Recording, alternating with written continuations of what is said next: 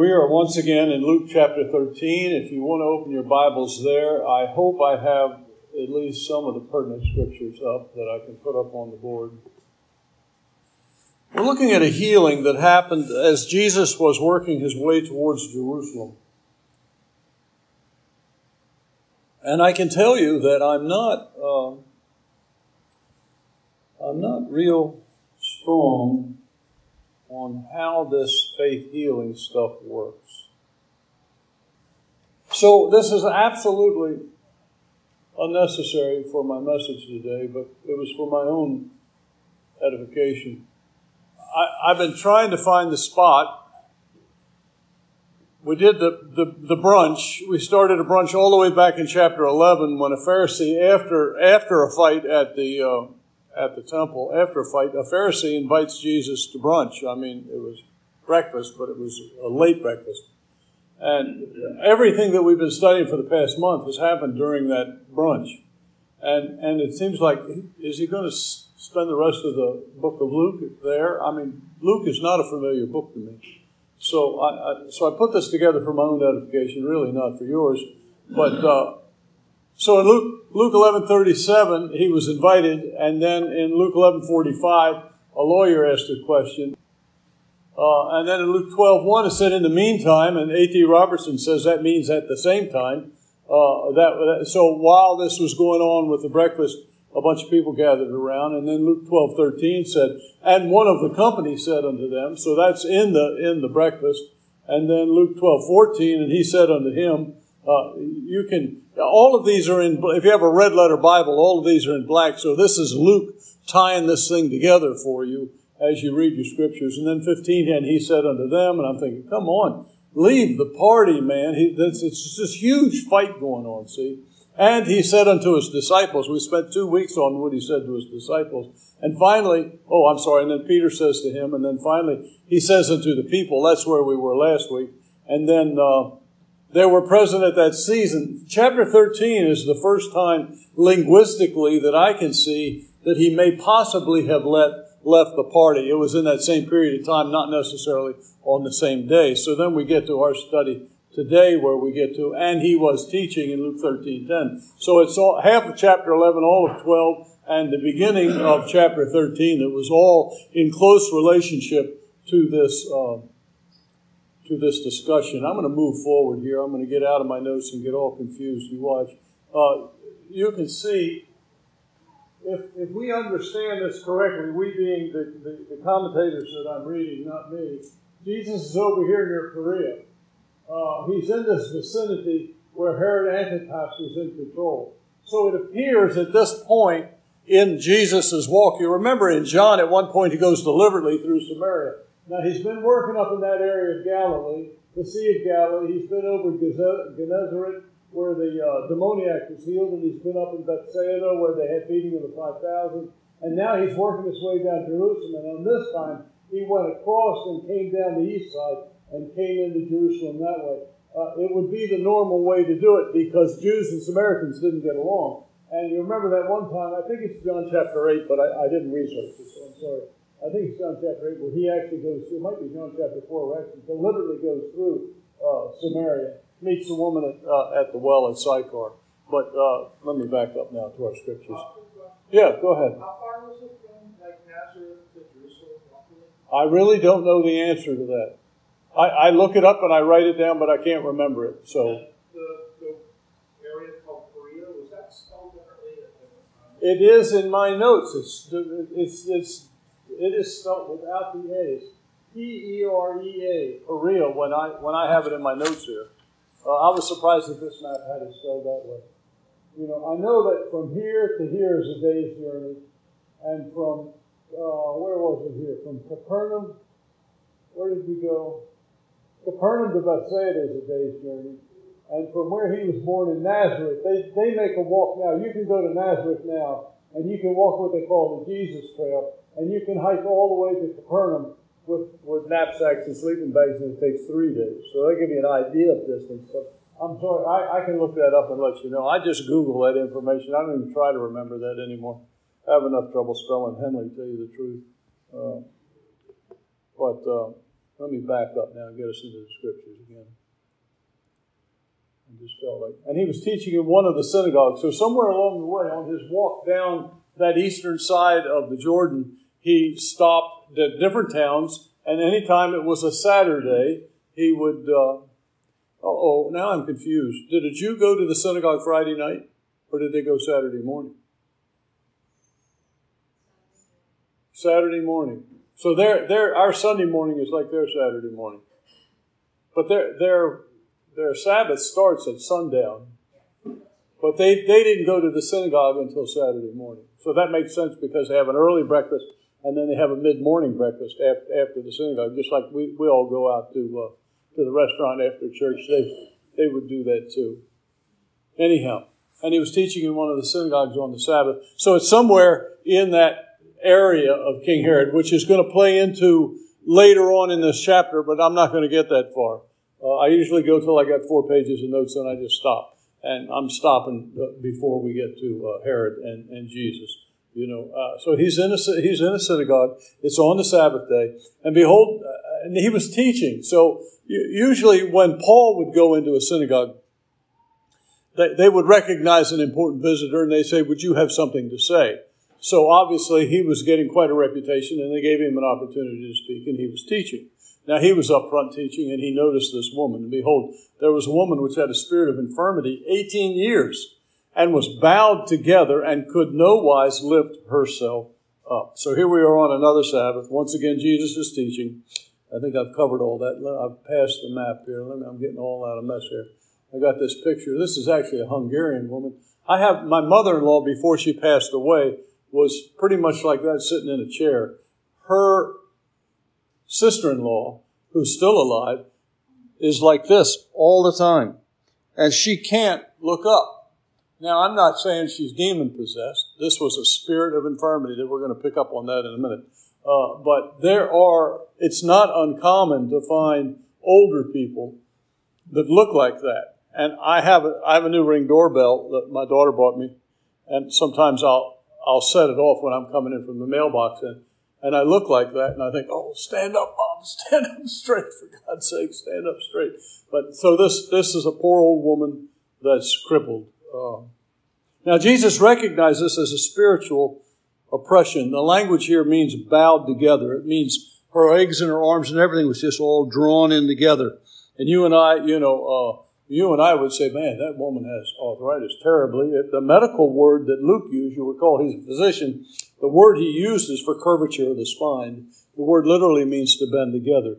He sees this woman bowed down with all her limbs drawn down to the center, and Jesus knows she's been there for 18 years. How does he know that? Because he's listened to her prayers for 18 years. That's how he knows that, you know. Now, Jesus will call her a daughter of Abraham, and a number of commentators that I read feel that she was saved. I don't know how she could be saved since she'd never met the Messiah, so she's not saved in the sense that we think of saved in the sense, but saved in the sense that she was a faithful daughter of the Jewish religion in that sense. So, and so then the, the commentators get into this huge discussion whether a believer can be demon possessed or demon oppressed, and I don't want to go into any of that, but I will say, first of all, I do not believe if the Holy Spirit is in your heart, if Jesus lives in you, you cannot be demon possessed. Because you got greater is He that is in you than He that is in the Lord. So I, I want to. I, I'm going to meal around a little bit here, and I don't want to confuse you. Secondly, I do believe you can be oppressed by a demon. I think you can get involved in things that will get you in trouble. I think you can get uh, demons hollering at you. I think things that we do in our past, well, I don't need to say think, I know that things that we've done in our past can come back to haunt us. Now, I don't believe in ghost haunting, but I do believe demons will remind us of some of the things we used to get involved in. Don't you remember, Bob, when you used to do this? Who do you think you are that you think you can stand up in front of people and say this or blah, blah, blah? And on they go. You can hear them and, and, you just really have to shut them out of your mind and tell them to go away. I, I, love what Augustine said when, a, when an old prostitute friend of his hollered, Augie baby, Augie baby, it's me. And he said, Yeah, but it's not me. And that's your best response to a demon. It's not me. The Bob you used to control is dead. You know, so I do believe we can be oppressed, but I do not believe we can be possessed. So that's one thing I'd like to talk about, you know. There's no indication in this passage that her problem has anything to do with sin because at no point does Jesus rebuke this woman. I think that's interesting. There's not even a hint of rebuke. She was there in the synagogue and she was there faithfully for 18 years. And I think that's important. All God asked her to do was stand up and come forward. That's all she had to do. Now, look, this, look at this poor woman. She's sitting, in the, she's sitting on the ladies' side of the synagogue. She's probably all the way in the back. And, and, she, and, and Jesus says, Would you stand up? Ah, I'd be tempted to stand up and go out the back door. I don't know about you. But she stood up, came forward, and by the time she got up to Jesus, she was completely healed. Now, uh, a lady by the name of Vickie Kraft, who was a woman's minister with Dallas Theological Seminary until she died in 19, no, I'm sorry, in 2016, uh, made a number of notes that I want to share with you. Uh, her thoughts on this passage. Uh, I, I, think it's good to get a woman's point of view, if you don't mind. Uh, think of the many excuses she writes of how she could have uh, come up with to stay away from the synagogue that day. She probably was self conscious about how she looked. She probably experienced constant pain, which distracted her from con- concentrating on the service anyway. It was probably difficult for her to walk the distance to the synagogue. She couldn't look up and forward. I, I think of we call her Aunt Jenny, uh, Virginia Wellman. She's so stooped down that if Jesus called her uh, to called her, she could not look up. All she could do is raise her eyes up and look like that. She couldn't get her head up. Now I don't think Mom was that crippled when she was sitting sitting down. She could raise her head, could she? But Aunt Jenny, boy, she was doubled up. So she couldn't even look forward in front to see. Why would she even go to the synagogue? You know, you think I mean, I can find a lot of excuses not to go to church too, but in spite of these and many other potential excuses, she was there. And she's been there for 18 years. Now, 18 years is significant. Have you ever sat in church, Vickie asked, listening to the soaring music or the impressive sermon? I don't know about impressive sermon. And your thoughts were all turned inward. All you could think about is the problems in your own life. Thoughts like, no one here cares that I'm hurting. When I was first widowed or divorced, or when this illness first was diagnosed, or when my child became a problem, people prayed for me. They called me on the phone. They visited me. They sent me notes. But now, now that the time has passed and everyone is used to me being here, I guess they expect that I don't need people anymore. They think that I'm coping with my problem, my disability, and that I'm not really hurting anymore. Maybe they even think that if I were really depending on the Lord, I would be able to handle my situation without any difficulty. But I am in pain and I do not think anyone cares. I sometimes wonder if God even cares. Now, this was not arthritis, although we would diagnose it as arthritis or curvature of the spine. This was a, a satanic attack. And, and that gets confusing. So, well, before I go into that phrase, phase of my notes here, let me say remember those in the church that are struggling. And it doesn't have to be arthritis or curvature of the spine. You know, we're all struggling. Be kind to one another. And remember, we all have troubles. And think and remember to pray for one another. You're all very good at that, and you, you take an interest in one another. I, I, at one point, Elizabeth asked me riding to the airport, "Why would you be a member of a church?" And and I said, uh, "Really, the main thing is in our church is it gives you the privilege to vote." And I know I was rebuked by Mary at the business meeting, and properly rebuked, I might add, Mary, that uh, there's more in church membership than that. And it's true. And one of these days, I'm going to do a message on the benefits of church membership. Not today.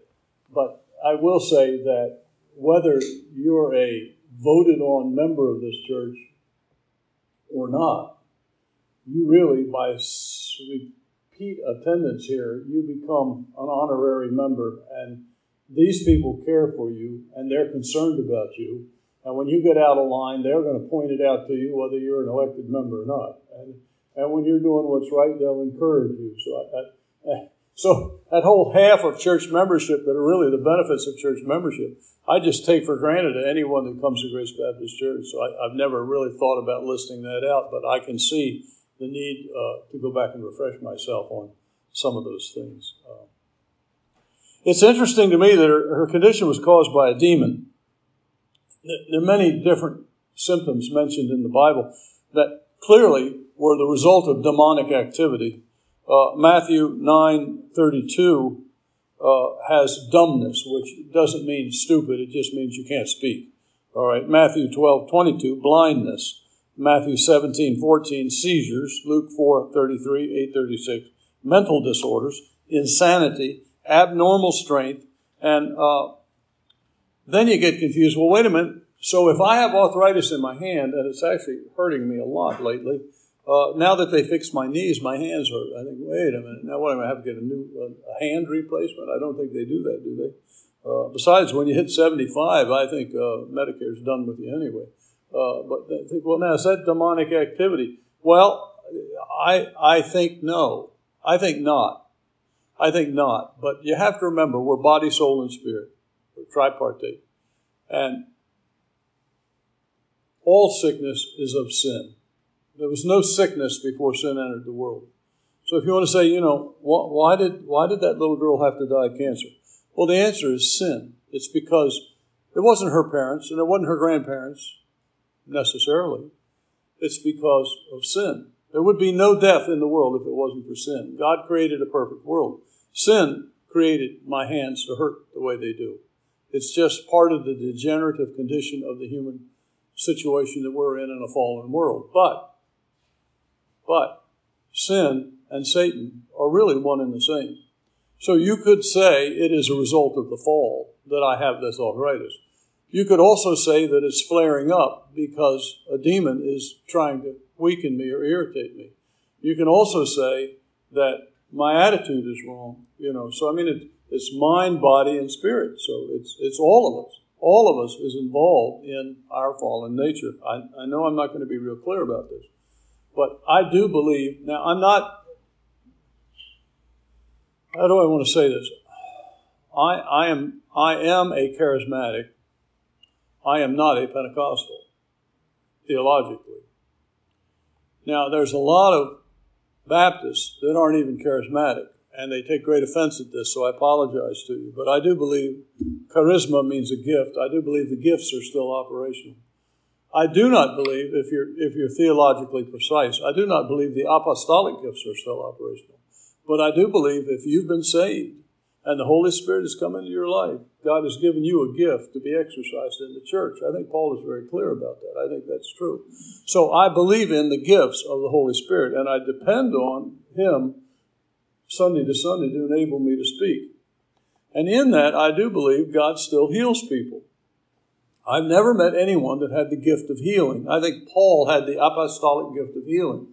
I believe Peter did. I believe, oh, I know Jesus did. He could heal anyone he wanted to. And that, and that creates a whole nother thing that I'm going to get into in a minute. But the point that I'm attempting to make is that still, I have experienced divine healings, and I believe they still go on. I remember one time I had a migraine so bad I couldn't, I couldn't function, and I was going to preach the second sermon of my life. I was terrified, and I said, Linda, would you pray for me? And she prayed for me, and it was as if, it was as if as if somebody pulled a plug out of the right, my migraines were always on the right side of my head, pulled a plug out of the, my neck here, and the migraine just drained out of my head. It frightened me so badly, I couldn't even concentrate for the next two hours. I was so afraid it would come back. It was the weirdest experience of my life. First time I've ever been miraculously healed. Another time I was up a 40 foot ladder in the front of the church. I was terrified, and I don't know why. I've always been afraid of height, but this was worse. I was I couldn't let go of the ladder long enough to, to paint. I was supposed to be scraping and painting. I was up there hanging on for my life. And I said to James at that time, who was helping me, I said that backwards. Actually, I was trying to help James. Uh, James, I was trying to help. I said, James, I can't, I can't do anything up here. And that night, I said to Linda, I said, I need you to pray for me at dinner, and she did. And I was never afraid on that on that ladder again for that whole project. I, I still get scared of heights, but I mean, that was two miraculous healings that I've experienced there's probably a thousand that I'm not even aware of, you know. And then one last one that I'll share is Victoria Begay. We were sitting downstairs eating, eating uh, one of our, we're always sitting downstairs eating, eating one of our covered dish suppers. And she was sitting next to me. She said, How are you doing? I said, I, am really struggling with my knees because they're keeping me up at night. She said, Do you mind if I pray for you? And I said, Not at all. And I, and I didn't feel anything when she prayed for me, but I, I, those knees didn't keep me up again another night. And I told her that a year later. I said, I've slept every night since you prayed for me. I, I do believe God heals people. I believe He still heals people. I don't think it changes. I don't know if anyone now has the gift of healing. I don't know that. But I do know that God still heals people, and you can go to Him. And, and there's an element to which every illness we have is psychological, mental. Every illness we have is physical. And every illness we have is spiritual. So it does not surprise me that Satan is active in that realm. I don't know if I'm making any clarity at all for you. The Bible says this one is clearly, this, this particular illness of satanic origin. And you should know, although we don't like to emphasize it, we don't like to think about it, but Satan is alive and well on planet Earth. And, and you know, maybe 30 years ago you would say, "Oh, I don't believe that. I don't believe that stuff anymore." But you're not going to say that when you watch the news today. You're not going to say that when you watch our country split right down the middle over issues that we shouldn't be splitting over. You're not going to say that when you see what uh, lawmakers are attempting to do in our country. Satan is alive and well. You know, Barb reminded me last week of a preacher I, I used to watch on TV. I, I, would come up out of the office and try to catch him. I, I want to say it was at 11 or right at 12 o'clock. And she called him Robert Morris. Is that the right name, Robert Morris? And I, I thought I know that name, but I know him as Pastor Rob. Now, he's a charismatic and a. Is he a Assembly of God, do you know? I mean, he's he's big in the, the, the whole healing and, and you think he is? I think he is AOG too. Yeah. Well, interestingly enough, I said, Do you mean Pastor Rob? This was last Sunday. And she said, I know, I think it's just Robert Morris. So I looked him up and I wanted to hear him on YouTube. That's a long story, forgive me. Uh, I wanted to hear him on YouTube. And uh, so I, I, got him on YouTube. We are standing in the back there now that the internet actually works sometimes. And uh, it was him. She said, Yeah, that's him. I said, Good, good. That's the guy I know as Pastor Rob. Well, anyway, we turned it off. We were glad, drank our coffee, ate our donuts, you know, and, and went home. But then my, my truck picks up whatever I was listening to last. I have to be a little careful of that sometimes. It, and it starts playing it just as soon as you get in the truck. And so uh, Linda was uh, out with someone else, and uh, so I listened to Pastor Rob all the way home. Well, he brought up a Mark 8 passage. Let me see if I can give you the reference. Mark 8, 24. I'm not, I don't have it on the screen. I'm not going to put it on the screen. But Mark 8, 24 is an interesting thing where they brought Jesus a blind man and they wanted him to heal him. And the thing that you remember about it the most is, is in Mark, he said Jesus spit in his eye. You know, and I, and when, and when Pastor Rob said that, I thought, no, no, he spat on the ground and made mud and treated the eye. Well, that was a different guy. There was a guy that came up that was blind and Jesus spit right in his eye. Now, you, you know, that's disgusting. Spit right in his eye. And then he took his heel of his hand and rubbed it in the spittle and then rubbed his eyes with it. And you know, we're watching Monk at night, you know, because there's just nothing on TV. So we're watching old Monk series. I could just see Monk with somebody rubbing spittle in his eye. You know, it's like, oh my God, shoot me now.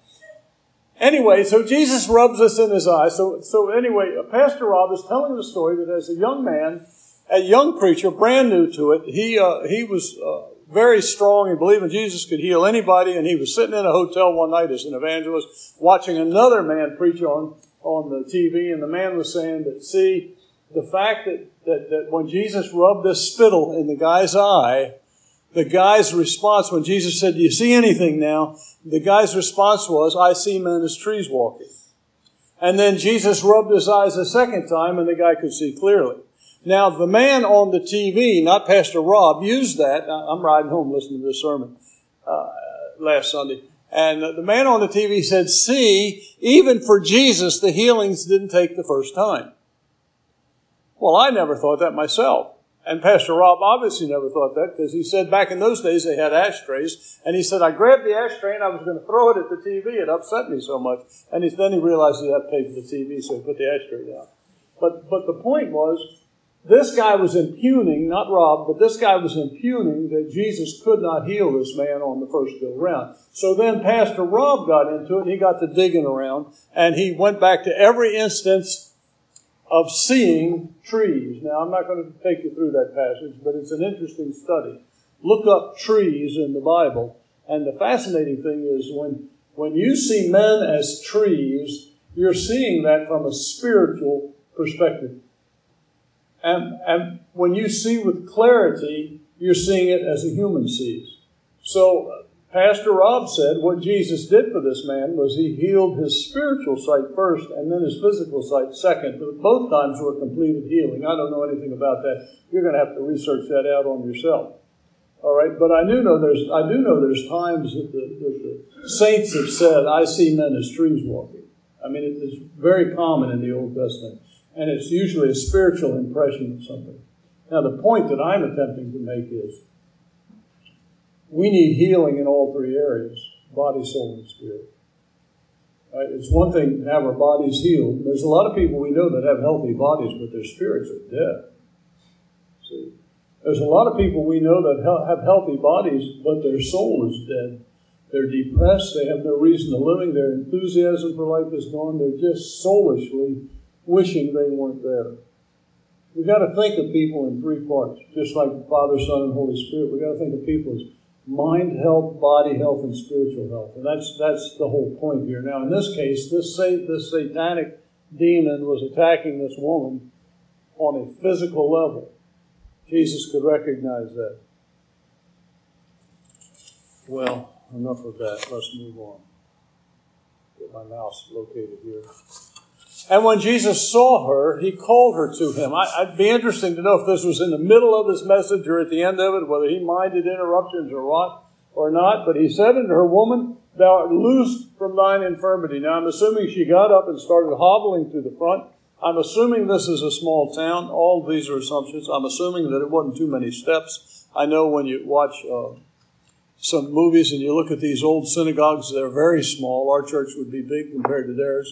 And they would often just have seats around the side, so it wouldn't be all this trying to get out of the pews business for, uh, for this woman. But I'm assuming that while she was walking forward, uh, uh as he laid his, oh no, it looks like when she came forward, he laid his hands on her and immediately she was made straight and glorified God.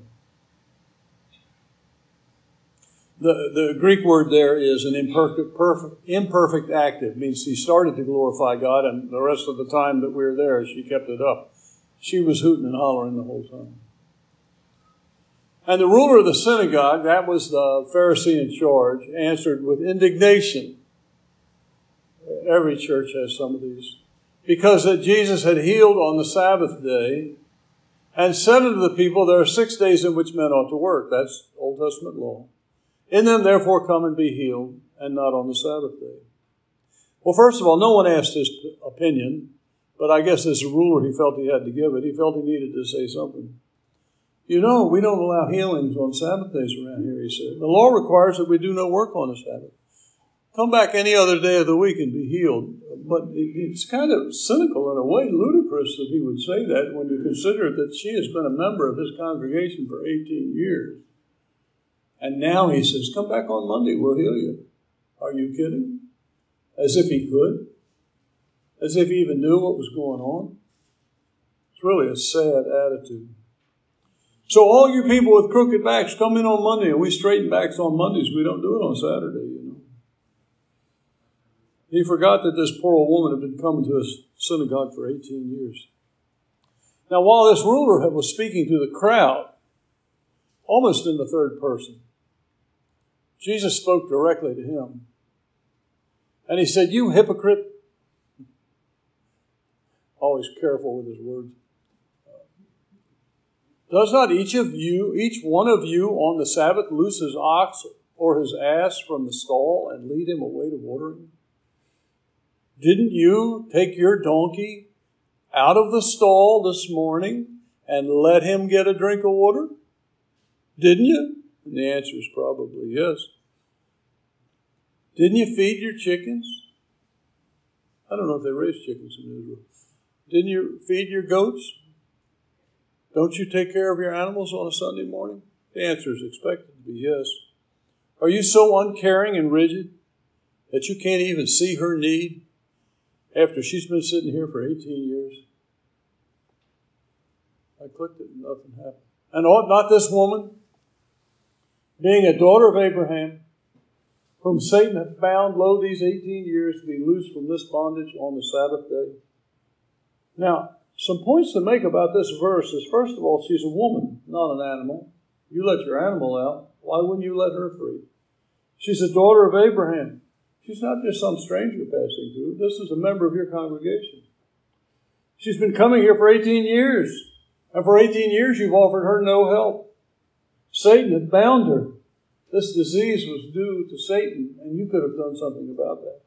Ought not she to be loosed from this bondage, even on the Sabbath day?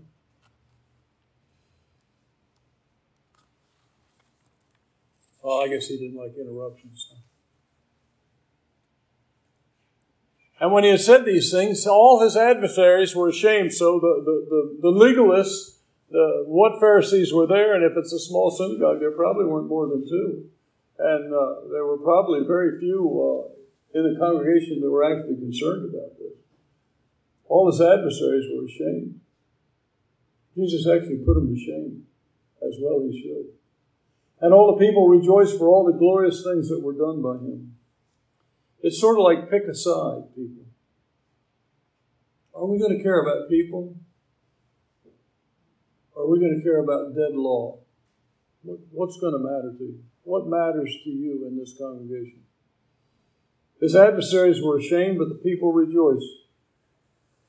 Now, Steven Cole, also a graduate of Dallas, I like to find commentators from Dallas Theological because I know they're pretty solid. Uh, at least I haven't run into a quack yet. Anyway, Steven Cole, I, I, like him better than Bob Deffinbaugh. I really like Bob Deffinbaugh. If you do any Bible Hub studies, uh, uh, Bob Deffinbaugh is great, but you got to have time because Steven Cole, what Steven Cole does in seven pages, Bob Deffinbaugh does in 40. And you think, boy, the people that go to his church must be willing to sit there. I mean, these are his sermons written out, but even so, how long would it take to speak 40 pages or, or 30 pages? And I'll click on it and think, oh, I don't have time to read all that. And then I'll try to skim down it. But then Steven Cole does a nice job because he's a little more succinct. Anyway, Steven writes, both of them are no longer in the ministry, I think. Uh, this miracle isn't recorded. This is Steven writing. This miracle isn't recorded here so that we can come to church sit and say, that's interesting, and go home the same way we were. It's here to make us ask ourselves this question which side am I on? Am I just going through the motions of a dead religion? Am I just doing this because I ought to? Am I just coming to church because mama taught me to come to church or dad made me? Do I have a living relationship with the living Lord Jesus Christ? That's the question he wants to ask at the end of this passage. And then he asks these, I think it's seven, or seven questions that he pulls out of this passage. And he did a better job than I could do, so I'm going to share it with you. Dead religion is marked by bondage to Satan, but a living relationship with the Lord frees people from long term problems. Have you experienced relief from your long term problems when you came to Jesus Christ? Now, I know if you're like I am, you're a work in progress. You're not there yet. But still, I can say with absolute assurance that when I called on Jesus Christ to come into my life and save me, chains were broken. They're still being broken, but chains were broken. And I know a lot of people, you know, when I was first saved, they were upset about a number of things in my character. Rightly so. But they wanted to tell me what order I had to deal with those problems. And my response was very wise for my age as a Christian. I said, I'll do these things when Jesus tells me to. That's the right response. Because if I say, okay, I'm going to, and I tried this and it didn't work. If I said, I'm going to quit stealing, quit cussing, quit smoking, quit this, quit that, quit the other thing, made a nice little list for myself, made my own little four or five or six commandments, I had no power to do it. But when the Holy Spirit said to me, Bob, now's the time, He gave me the power to do it. So dead religion has no power. There's no power in just coming to church because you ought to. The power is in Jesus Christ. That woman went to that synagogue for 18 years, but it was empty of the power of God. But when God was there, the power was there, and she found relief. See, that's the beauty of this story. A living relationship with the Lord Jesus frees people from long term problems. Not all are long term problems. We're all still dealing with something? But He's working on us. A dead religion cannot provide a lasting change. I was able to quit smoking for a while, but I was never able to completely lay it down until I threw that brand new pack of cigarettes out the window, which cost me an astonishing 35 cents. Uh, you go buy a pack of cigarettes now, it costs you a day's wage. But back then it was 35 cents. I threw that pack of cigarettes out the window. I said, God, you can't help me. You know, I think what I said was, God, you can't make me quit. And in my heart, the Holy Spirit said, Watch me. Yeah, watch me. Not exactly a faith filled prayer, but Jesus answered it with power. And I've never smoked since 1972. A living relationship with the Lord is powerful. If you know Jesus Christ, if He's the Lord of your life, you have experienced what I'm talking about. If I'm talking like a crazy person, you need to come to Christ. You need to discover the one who has the power. A dead religion lacks compassion for hurting people. But a living relationship with the Lord results in compassion. You get that, of course, from this passage where this ruler of the synagogue was more concerned about decorum than he was concerned about this poor woman who's been coming to his congregation for 18 years. A dead religion is joyless and angry. You meet a lot of angry Christians in churches. And you got to wonder what's their beef? You know, what are you angry about? Why don't you tell us why you're so angry?